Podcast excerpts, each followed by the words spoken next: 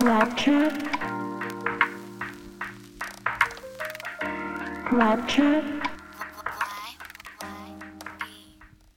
Oh, hello, lab friends. Thanks once again for joining us on another episode of Lab Chat. I'm really happy that you're here listening. That means that if you listened to the last episode, you weren't scared away and you're coming back for more. And that's great because today we're kind of talking about something that was related to the last episode tumor markers. Um, and one of the markers that we're talking about today was actually found to be elevated in sarcoidosis. So that's kind of a perfect segue to talk about this black box of uh, laboratory medicine.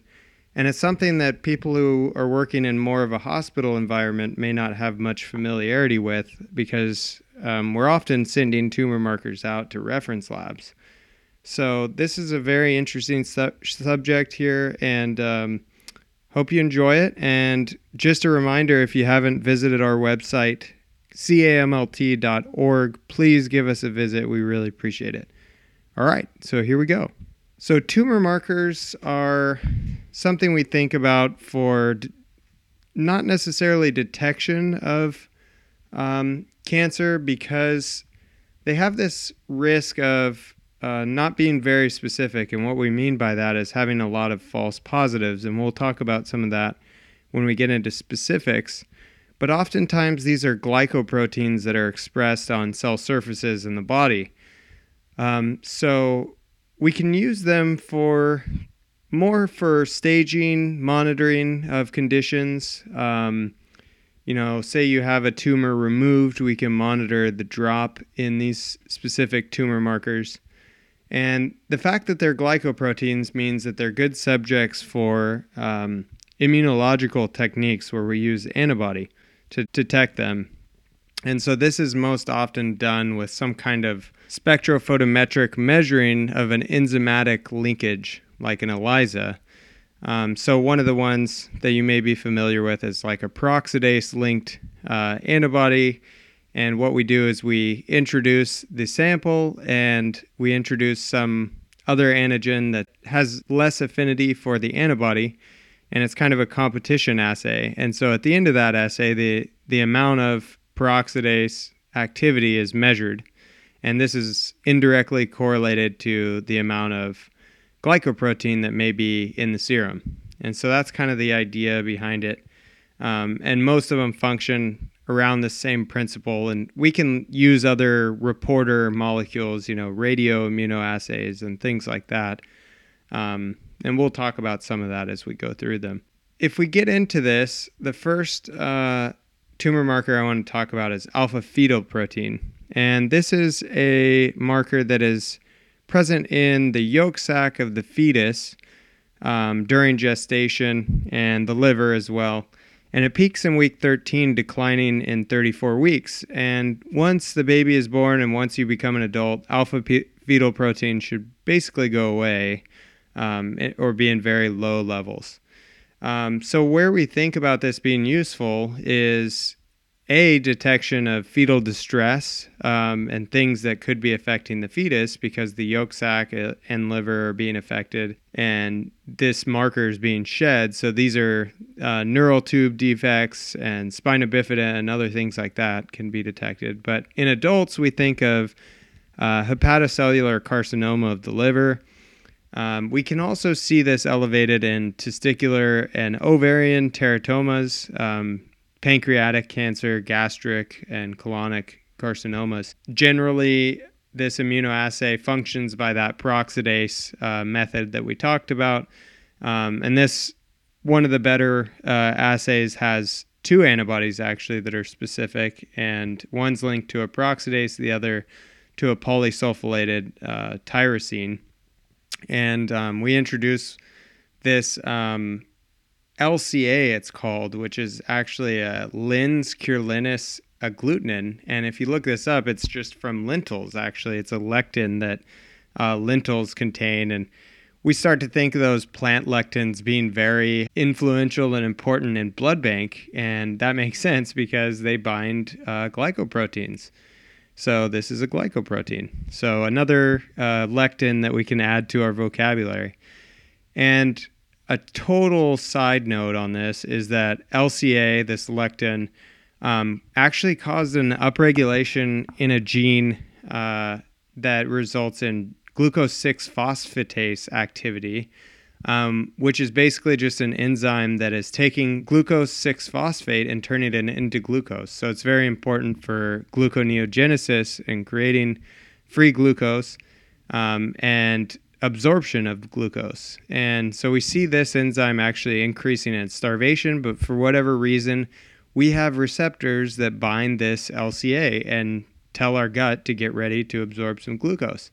Um, but some research has suggested that in rats, um, this activity also increases with phosphoenolpyruvate and uh, carboxykinase um, and some other transcription factors that may uh, encourage colon cancer. So that's kind of worrisome. But again, not not great linkage there. It's just kind of a, a suggestion. And this is not to be that glucose 6 phosphatase shouldn't be confused with glu- glucose 6 phosphate dehydrogenase, um, which is a whole nother thing. And then you might be thinking about fava beans, if you remember that, and favism. But these are totally unrelated, and that's a totally other story. So I'll get back to what I'm talking about.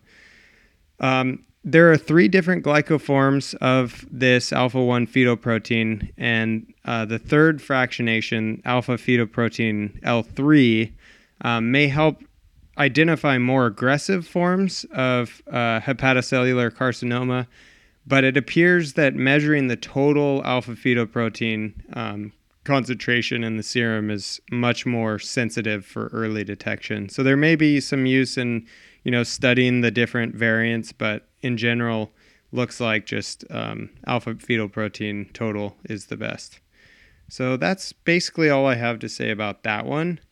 Um, the next one I'd like to talk about is uh, CEA antigen, if you've heard of that one, carcinoembryonic antigen. And this one's very similar uh, to alpha fetoprotein in that it's a fetal glycoprotein antigen and it's found in high levels uh, when you're a fetus. And it makes sense because you're a fetus, you have very immature, lots of stem cell activity, um, and cancer kind of does this same thing. It's almost a reversion to a, a prior state, an undifferentiated state in some cases. So um, it's found on epithelial cells and fetal GI uh, tissue. It's used as a cell adhesion um, glycoprotein, and uh, it's really important actually in metastatic dissemination of this carcinoma. So these oftentimes these markers uh, can be upregulated by the cancer cells for its own purpose and it's interesting to look at cancer cells as almost an infectious organism you know the things that they do uh, are kind of following the same principles of life. They're um, creating these or using these potential uh, adhesion molecules and other things for their own benefit. Um, so that's a very interesting finding, and and also we should note that this is part of the CD66 group, so those cell differentiation um, markers that we think of when when we think of like flow cytometry and other, you know, white blood cells and red blood cells and stem cells. You can also group this into that. Um, it it's important to note here that we also have immunohistochemical uh, procedures where we can actually stain a tumor uh, with a, an antibody here. Um, and that's not the case with all of these, but it's kind of something we don't think of because we're not as much on the histology side, but it's definitely something to note. And um, generally, this is seen in adenocarcinomas of the digestive tract, you know, colorectal cancers, things like that, as we discussed, you know, being found in the GI tract. Um, this is going to be more specific for that than anything. Um, but other malignancies can, you know, cause these to be elevated. And you think of things like Crohn's and ulcerative colitis that are happening in the gut, but also things like COPD and uh, you know, other things that are inflammatory disorder may lead to more shedding of, of this glycoprotein. So um, that's basically all I have to say about CEA, and uh, we'll we'll kind of go through these next couple quickly because I think we're all familiar with uh, beta HCG, you know, for pregnancy tests, and um, once in a while you'll see an article about how uh, you know some guy peed on a pregnancy test and uh, it was positive, and that's actually exactly what we're talking about here when we talk about um, non-seminomatous testicular tumors uh, where beta HCG might actually be elevated. And um, when we say beta, we're just referring to the the B subunit of this glycoprotein that is uh, unique to the hormone, and it's secreted generally by the trophoblast cells of the placenta. But in um, trophoblastic tumors and choriocarcinomas, ovarian tumors, you know, we can see this being elevated for no other reason. You know, the person's not pregnant. Um, so it's definitely one that's good to monitor. And we don't often think of those uh, beta HCG tests coming through being a cancer screening, but, you know, they can be. Um, and HER2 is one that you might have heard of as well. This is an epidermal growth factor receptor.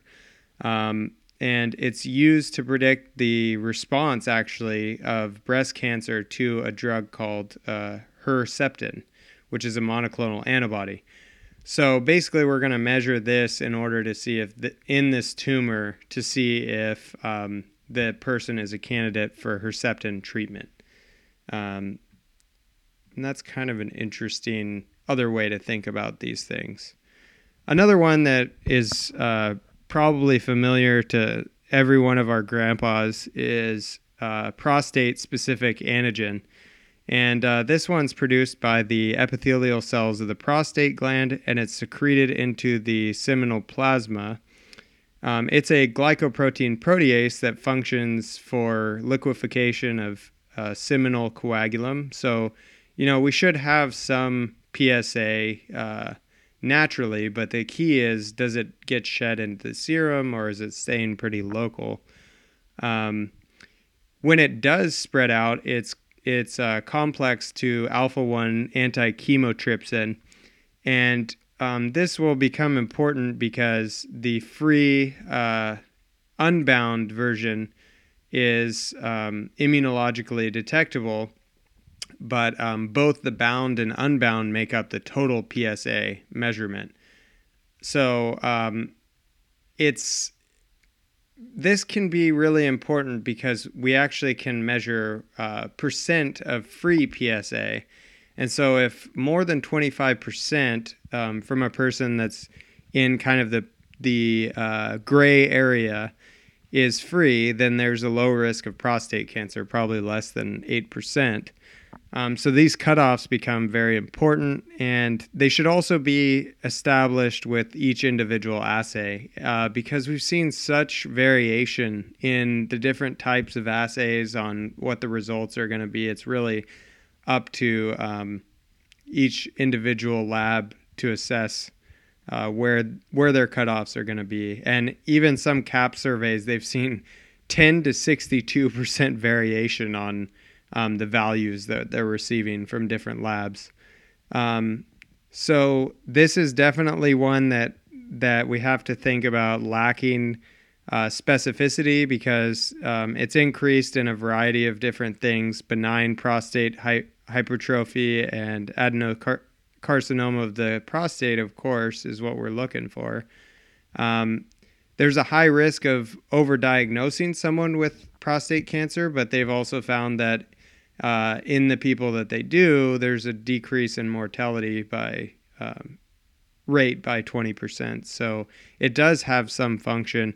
It's mostly used uh, as a screening uh, or staging tool, and we can also talk about um, PSA velocity. So the rate at which you know your regular screenings with PSA have changed could uh, be a m- more specific indicator of what's going on.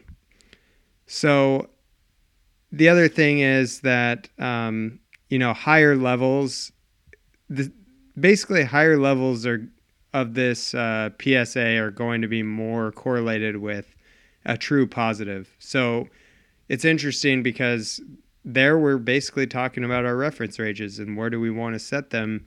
And when we change them, you know, we are altering sensitivity and specificity. So um, important to consider that.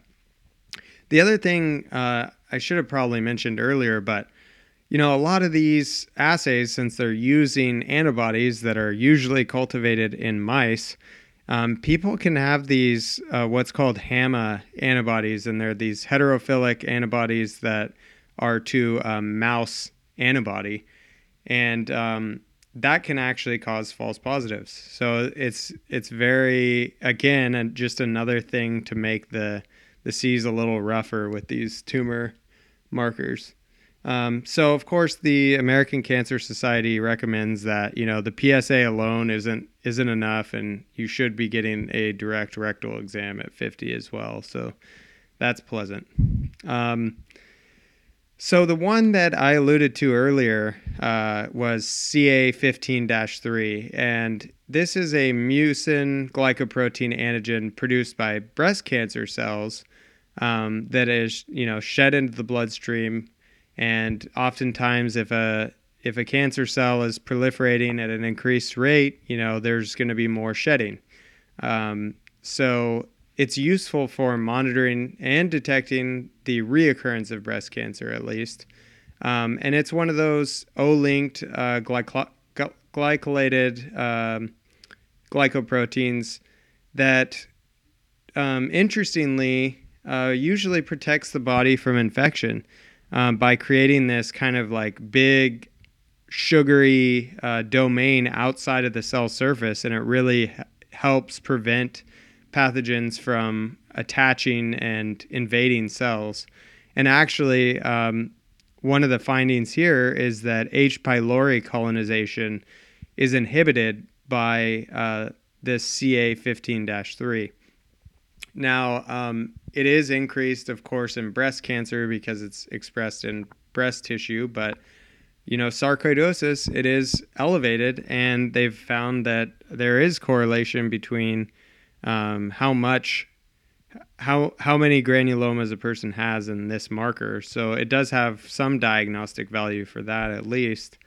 Um, and again, it's kind of just the disruption of of cellular material and release of these things into the bloodstream.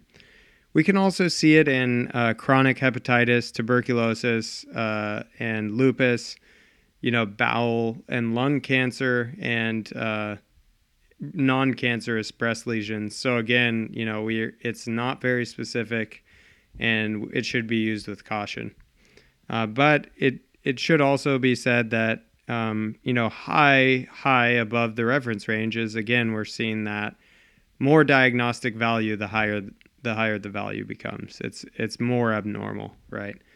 And um, it's also important to note that there's another marker, CA twenty seven dash or uh, dot twenty nine, that is just a different epitope of the same uh, mucin protein. It's actually a mucin one um, glycoprotein. So um, if you see that one, it's it's kind of the same in the same vein. Uh, CA 125 is a uh, mucin glycoprotein antigen. It's actually a mucin 16. It's a transmembrane protein marker for ovarian and endometrial uh, cancer. And this one is more used to monitor the prognosis of a person. Um, so the second generation of this assay actually measures the um, M11 region of the glycoprotein along with the OC125, um, which has improved the interassay uh, precision and linearity. Um, in other words, we're just saying that it diminishes the hook effect because we have a more linear response at those higher concentrations. And a side note here, you know, this is something to think about with our COVID uh, antibody tests that uh, we know that there's, you know, people are going to develop different uh, responses to viruses, bacteria, and the amount of antibody that's circulating is going to vary drastically. And so with our um, COVID tests, you know, I know personally that we have seen hook effect happening with these uh, really severe cases and high antibody loads. So um, something to keep in mind.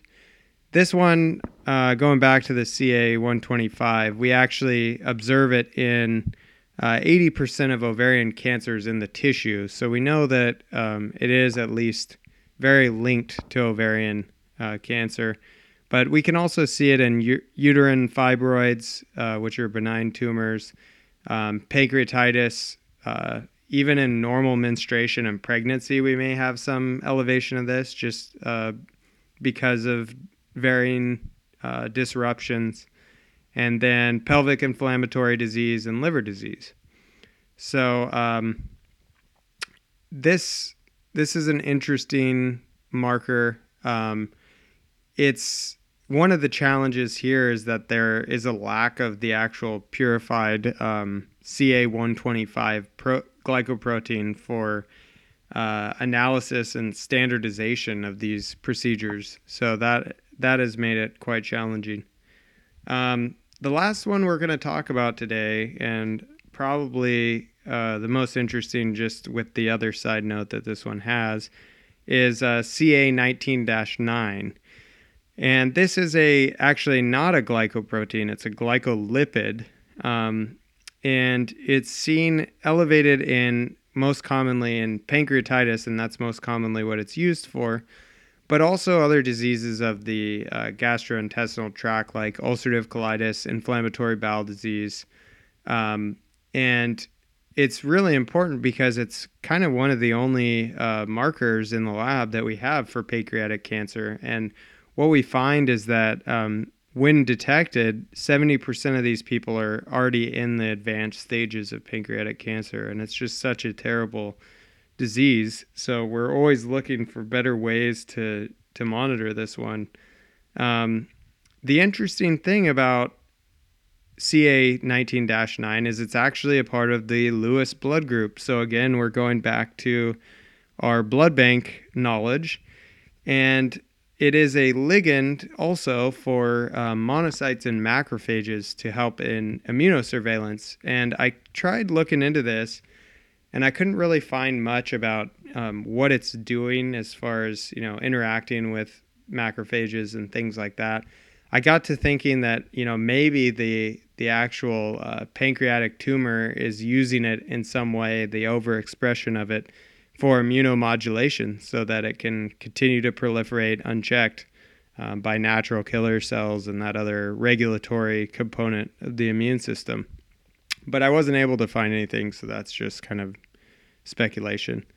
Um, so being a part of the Lewis blood group is interesting because it basically means that if you're one of these people that lack the fucosyl transferase uh, to produce Lewis A or the secretor genes, um, we're not going to be able to detect this. You don't have it. Um, so there's, I, I forget what the exact percentage. I think 10% uh, of the population lacks any Lewis antigen or uh, doesn't have the secretor gene. So um, this could be a problem. And it also means that basically we have a low positive predictive value, meaning that the positive uh, results we get, um, you know, do do not necessarily predict the disease. Um, but we can use this again to monitor and gauge outcomes uh, of people. So um, it's kind of one of those things that it's not the greatest marker we have, but um, it's the only one at this point.